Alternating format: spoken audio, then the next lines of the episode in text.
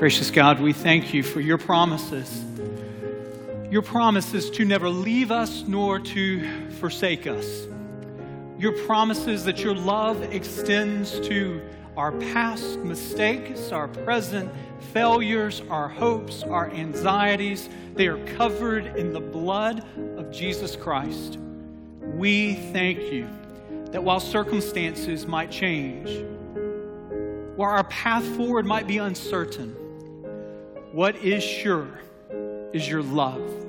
What is sure is your presence with us. We thank you that you have spoken that so clearly to us in the Word of God. Now, as we open it and listen to you, as we continue to worship you, we, your servants, are listening. We desire not only to hear your word, but to heed your word. Speak, Lord Jesus, speak. It's in your name we pray. Amen. If you have a copy of God's word, I'm going to invite you to turn with me to Genesis chapter 12. Genesis chapter 12. We'll start in verse 10 for those uh, children that had just received their first Bibles that aren't at DK Worship. It's on page 19. On page 19, if you happen to have that Bible, it's going to be on page 19 there. Uh, Dan and Dave Dan and Dave. Go back with me to the Barcelona Olympics 1992. I was listening to an ESPN podcast recently where it kind of gave a perspective on where are they now. I was 12, 13 years old around the lead up to the Barcelona Olympics. And so I remember that Dan and Dave, these two decathletes, were the face of the NBC promotional lead up to the Olympics, Reebok used them as, as this really famous advertising uh, ploy there as they were leading up to the Barcelona Olympics. Dan O'Brien was the world champion decathlete coming into the Olympic trials. Dave was to be his greatest uh, contender, greatest opponent to, to contend for the Olympic gold there. So the whole lead up was which one was the greatest athlete in the world, Dan or Dave, nothing surely could go wrong with that kind of hype. Dan O'Brien, who was the favorite to win gold, comes into the Olympic trials. And if you remember going back a, a few decades ago, he misses his first pole vaulting height, uh, derailing his uh, chances to even make the Olympic team.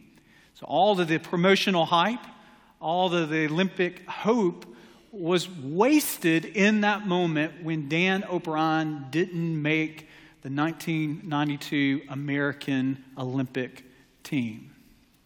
You know, it's interesting, even the best athletes fall.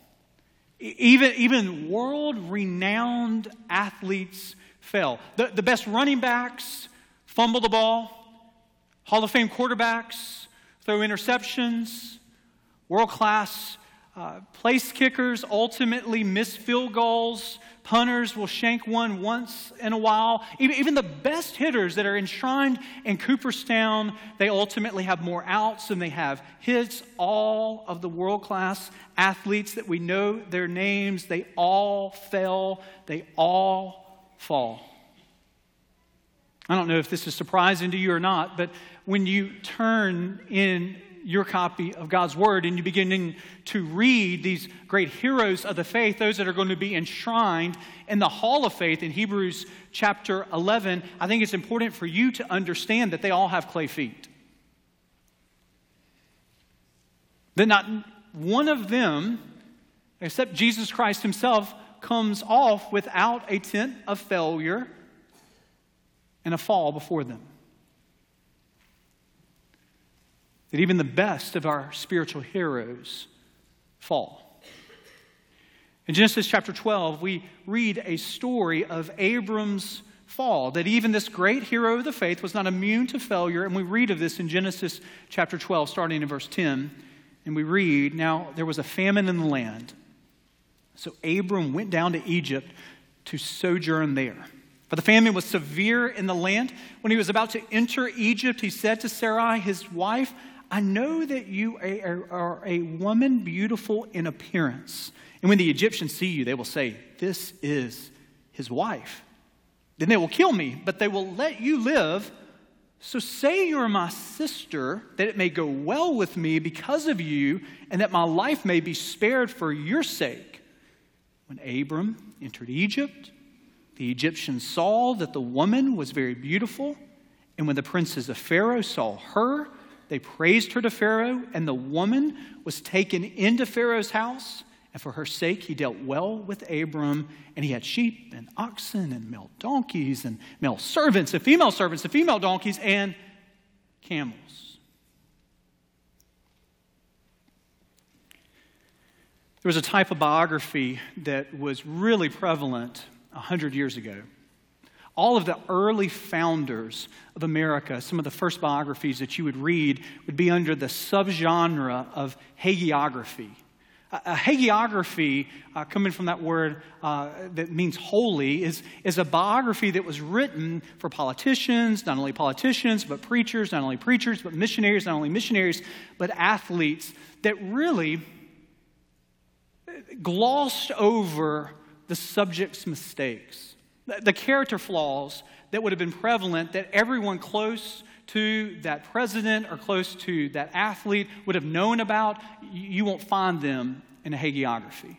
The character flaws that, that all humans have, they're, they're largely omitted or they're reinterpreted in a hagiography because the, the goal of that type of subgenre of biography is to exalt and at times to even deify the subject. They're larger than life and they're, they're greater than actuality because, because ultimately it was a hagiography. Uh, what I want you to understand about Scripture is the Scripture is not a hagiography. The Scripture doesn't omit the failures and the fallings. The Scripture doesn't omit the warts of its subjects. That Abram here, just at the outset of our introduction to him, as he leaves his land to go to the land that God is going to show him, it doesn't take but 10 verses to see failure in this hero of the faith. Because, you know something? It doesn't take 10 verses to see it in yourself. That, that all of us, like Abram, we, we know failure. And all, like Abram, have fallen. You see, we're just like Abram in the sense that we are tempted to trust in self preservation rather than God's promises. The verses 10 through 16 of Genesis chapter 12, it reminds us that we are tempted to trust in self preservation rather than God's promises. Abram and Sarai, they follow God's call to this place called Canaan. They get there in verse 6, and God says to them, Your offspring is going to be too numerous to count. You're not going to be able to even uh, hold in your hands the granules of sand to be able to see the offspring that I have before you. And so, what is Abram's response to that? Well, it's worship. They get east of Bethel. He builds an altar. He worships God there. And guess what happens? A famine comes that Abram was in the center of God's will and famine came his way. And I think that's important for you to understand and for me to understand that being a follower of Christ does not make you immune to the famines of life. That you can be in the center of God's will for your life, that you don't have to go off on a detour to run into the terrain of famine, but famine comes to the follower of Christ and to the non follower of Christ. That you can be in the center of God's will and the famine of job loss come your way. The famine of relocation come your way. The famine of an unexpected call in the middle of the night that will shock your present existence. That famine can come to the follower of Christ as an accident or diagnosis, as the betrayal of vows. That famine can come to the follower of Christ. We, we live in a land of absolute plenty. I mean, just think that, that, that we are blessed to live in 2018 with the affluence of health and wealth and, and, and prosperity that, that few, if any other generations or, or any other civilizations have ever experienced, but that does not make us immune to famines. The famines have no sense of prejudice. They have no concern for your race. They have no concern for your ethnicity. They have no concern for your socioeconomic status that comes to the blue collar and to the white collar. It has no concern about your church preferences. Famines come to high churchgoers, low churchgoers, and no churchgoers. famines come and they have no concern for scheduling for what's best for you or what best for me and Abram, he faces a famine being in the center of God's will for his life. It is a famine that in his mind is going to threaten the land promise that God has given him, the lineage promise, and the promise of blessing. And then what does he do? He detours to Egypt. Not going to be the first time that God's people are going to be in Egypt. Now, there's nothing in verse 10 that signifies that Abram's response is a sinful response. notice in your copy of God's Word, it says that they sojourn there. It doesn't say that they settle there.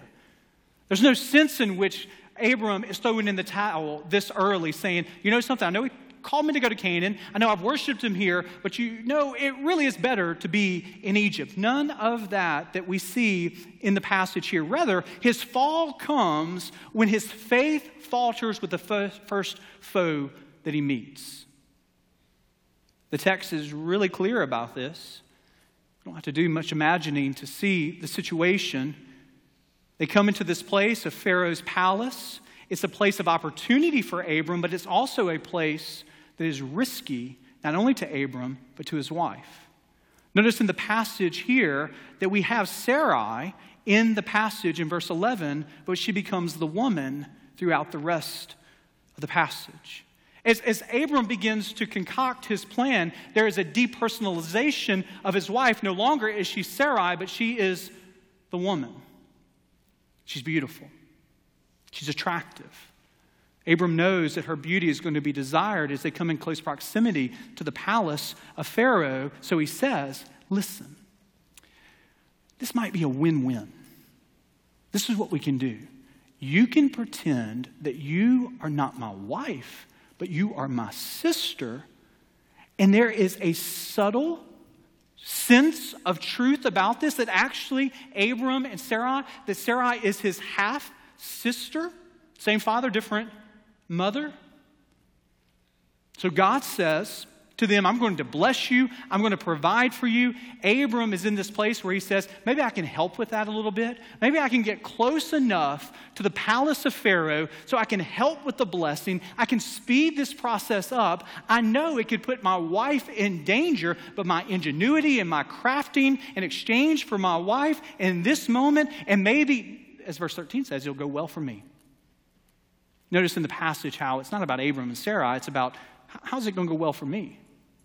And it goes well for Abram. In verse 16, look what he gets out of this. Look at the loot that he receives at the end of this exchange here. But notice as Pharaoh's palace takes her in, sees her beauty, takes her into the house, the mother of a promised nation is threatened by the faithlessness and heartlessness act of the husband. Without Sarah, there's no lineage.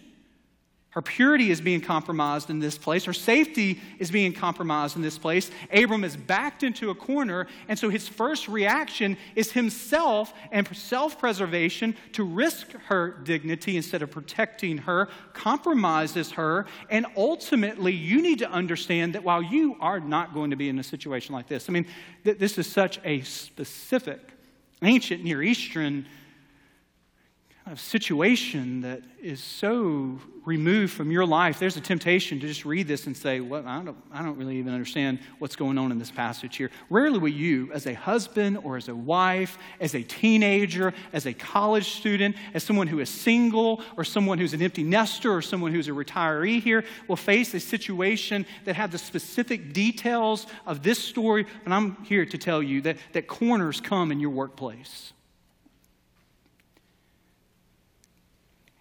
You will be backed into a corner in your family life. You will be backed into a corner in your home life, and you will face the temptation to say, maybe this can be a win win situation, and maybe I can manipulate the truth and live in dishonesty in such a way that I can speed up the promise and fill in the blank. I can help with the financial difficulties that I'm facing. I can help with the relational difficulties that I am facing. I can help with the interpersonal difficulties that are going on in the workplace or at home. And I can get in the midst of it. Notice what is the commonality of what I'm saying I, I, I, I, I. And Abram takes this all upon himself. He lives in dishonesty, he lives in manipulation, and we need to be reminded in a culture that is so confused about this. But may the church of Jesus Christ not be confused about this. God is never honored in the midst of our dishonesty and deception. Your dishonesty never leads to human flourishing. Your dishonesty as a husband or a wife, it never leads to flourishing for your family. This is the lie of Satan. When you live in the lie, the lie is the illusion that the grass is always greener on the other side of our dishonesty or our deception. But our dishonesty digs a ditch that only the truth can get us out of. Our dishonesty digs a ditch that only the truth can get us out of. And there's some of us in this room that need to be reminded of the imagery of deceit. What, do, we, what do we say about deceit? We, we call it, the metaphor that we use is what? It is, it is a web of deceit. We talk about a spider's web. We, we talk about being lured into it and being entangled in it. Lies never liberate, they only enslave us. Dishonesty never leads to human flourishing, it always leads to spiritual and emotional and physical bondage. The truth will set us free. And there's some of you that I just need to speak this out, out of love, not out of judgment, because I have no idea your circumstances. But if you are here and you're a spouse and you're living in the web of deceit for and with your wife or your husband, I'm here to tell you that only the truth will set you free. That there is a bondage emotionally that you feel if you were to be honest. There's a bondage physically that you feel as you're on the island of isolation and the island of manipulation and the island of dishonesty. Only the truth will set you free. There, there's some children that are here, there's some teenagers that are here. And if we're to be honest about this, there is always a temptation to be 13 or 14 or 15 or 16 and to begin to live two different lives a, a life that our parents know about, kind of our outer self, and a whole other second life. And we think to ourselves, we can do both. But you can't. You can't. And maybe it's not a week, maybe it's not a month, but the illusion of dishonesty will break down and you will be exposed. And the greater we live in the web of deceit, the greater that we, we think to ourselves, nobody's going to find out about this, and we continue down that road, the greater are the consequences. There's no doubt about this. The greater are the consequences for a church, for a family, for a workplace. Just, just turn on the news. Read the paper. There is no part of our society that is not being affected by the very things that we're talking about right here.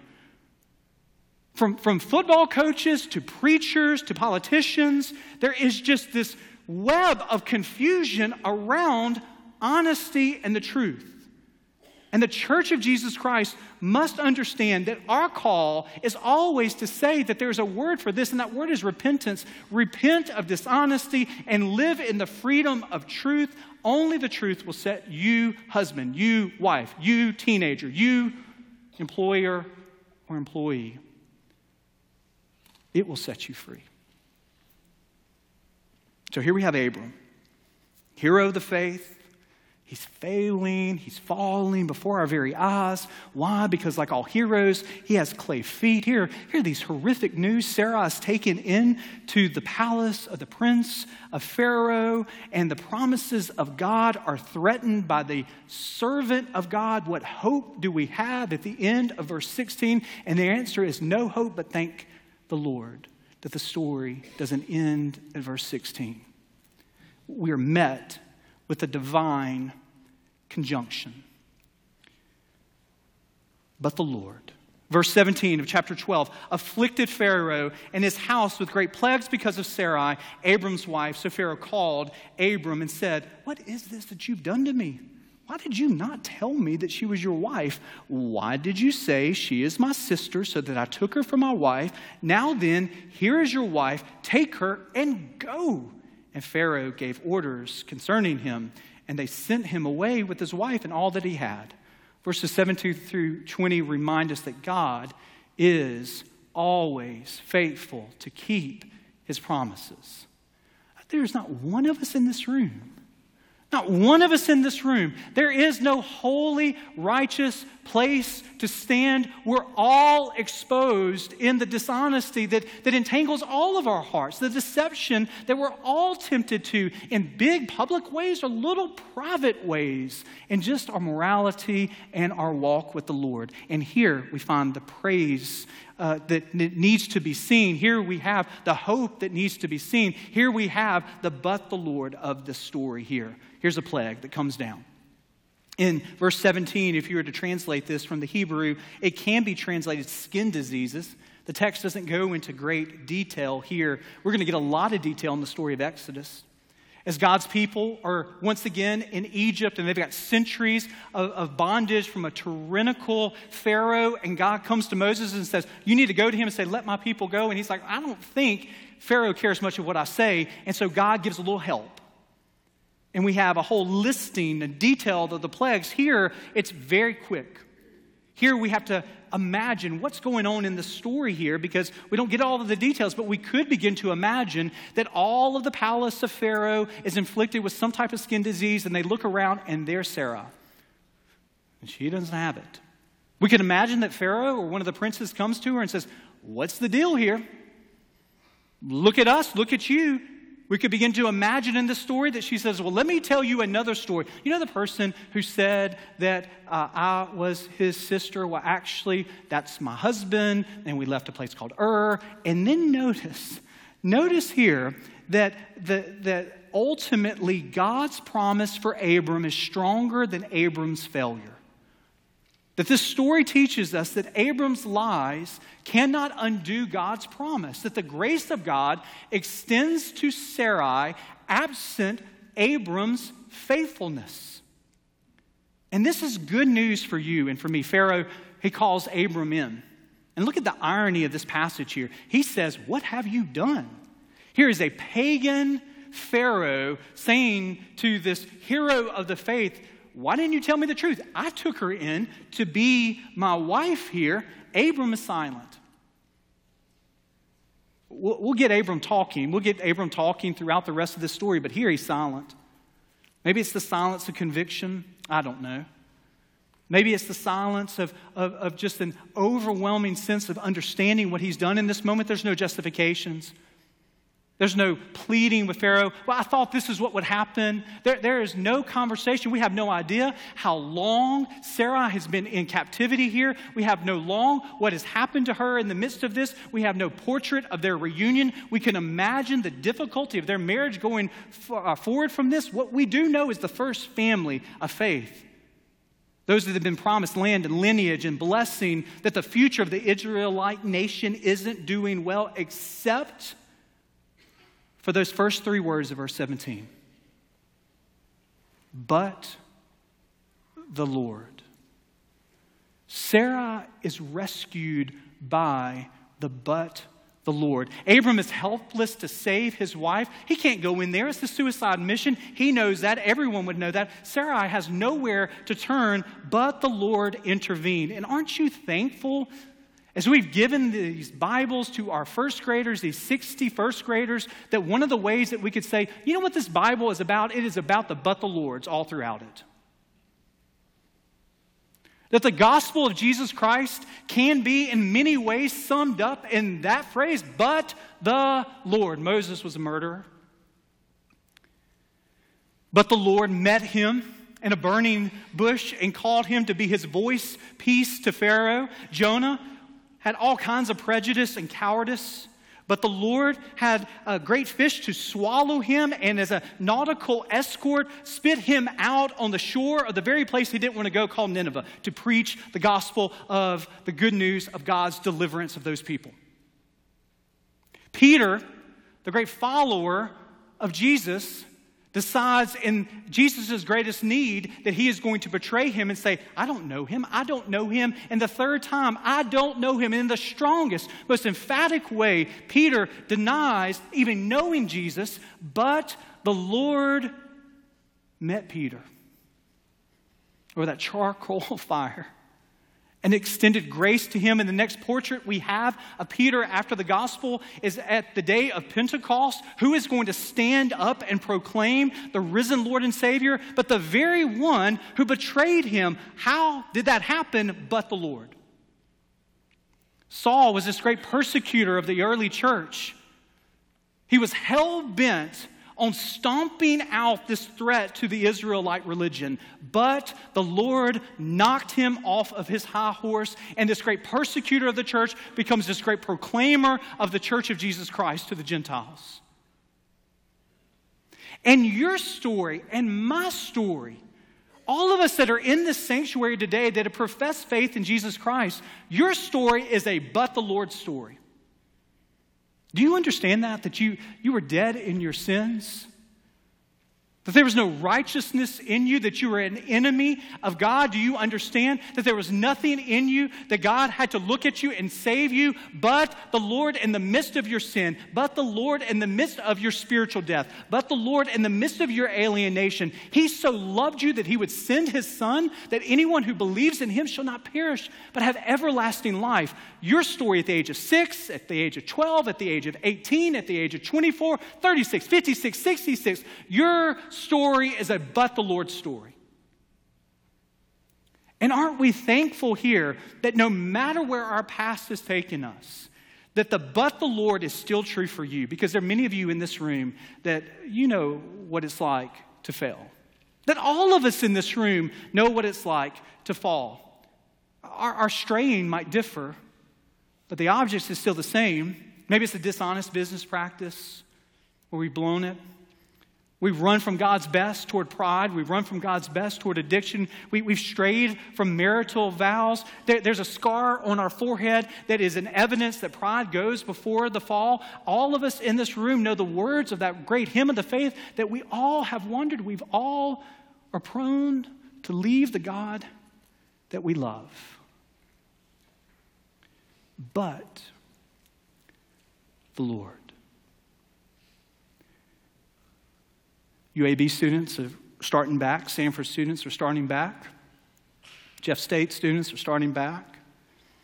Birmingham Southern students are starting back. We might have some, some Samford students that are here. Freshmen moved in. They've got something on campus today, but we maybe have some upperclassmen that are here, returning students from the Birmingham metro area schools, and we're thankful that you're here. I heard a story just recently of this overbearing perfectionistic art professor and you have all these aspiring artists, and like all of us are a little insecure. We, we want to do our best. And they, they looked up to this kind of legend who, who had this ability to do sculptures in a way that was just world renowned. And so, what an honor it was to sit in their classroom. They'd get there in the classroom, and he would just lurk over their shoulder, hunched over, as they're beginning to, to make their early efforts into sculpture.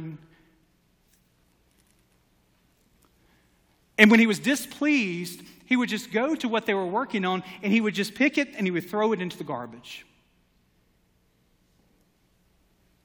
And there's some of us in this room, we have this picture of God that he's, he's lurking over our shoulder. And at our first mistake, at our first failure, at our first difficulty, He picks us up and He throws us in the trash bin of our mistake and our failure. And I'm here to remind you of the gospel truth that Abram and Sarai, they're, they're there at the start of chapter 12, and they've got a U Haul and it's loaded up in Ur with all of their possessions, and they're following God's leadership. And immediately they descend through Abram's faithlessness to a, a ditch of failure.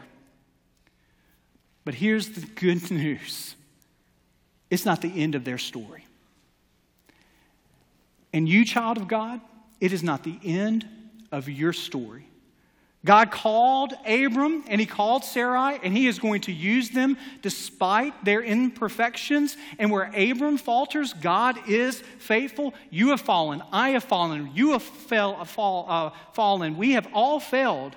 We all know the, the smell of the ditch that we have dug, but you need to also understand that God is faithful, that He doesn't cast his children to the trash bin of their mistakes and their imperfections. Paul would say this to the church at Rome For I am sure that neither death, nor life, nor angels, nor rulers, nor things present, nor things to come, nor powers, nor height, nor depth, nor anything else. And all of creation will be able to separate us from the love of God in Christ Jesus, our Lord.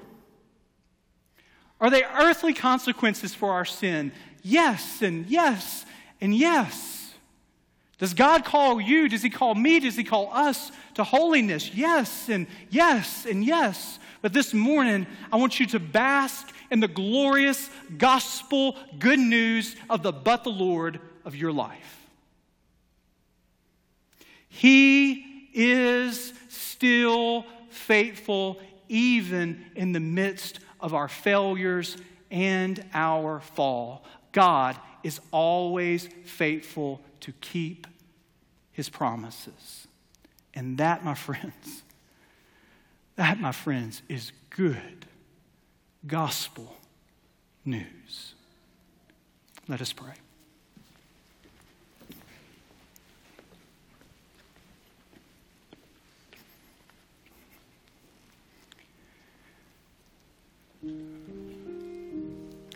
Lord, we we stop and we pause, reflecting upon the story that seems so far removed from our lives. But as we look closer, we, we see that conjunction that has intersected our life. We, we are thankful for the but the Lord's in our life. We are thankful that your promises are sure and they are true, even in the midst of our imperfections and our failure that your love extends to us even in the ditch of disobedience, that you have a plan for your children that goes beyond our ability to be perfect. Thank you that in Christ, our perfection has been met in your Son. That while we are faithless at times, you are always faithful. And so we bask and we glory in the perfection of Christ Jesus. We look not to our past, we look not to our present, but we look to you as the hope of glory. And that in you, what we can never be, you have been. You are our righteousness. You are our holiness. You are our perfect obedience to a standard that we could never keep. Thank you, Lord Jesus, for the but the Lord's in all of the lives of the children of God in this sanctuary this morning. We thank you for your faithful promise keeping. It's in your name we pray. Amen.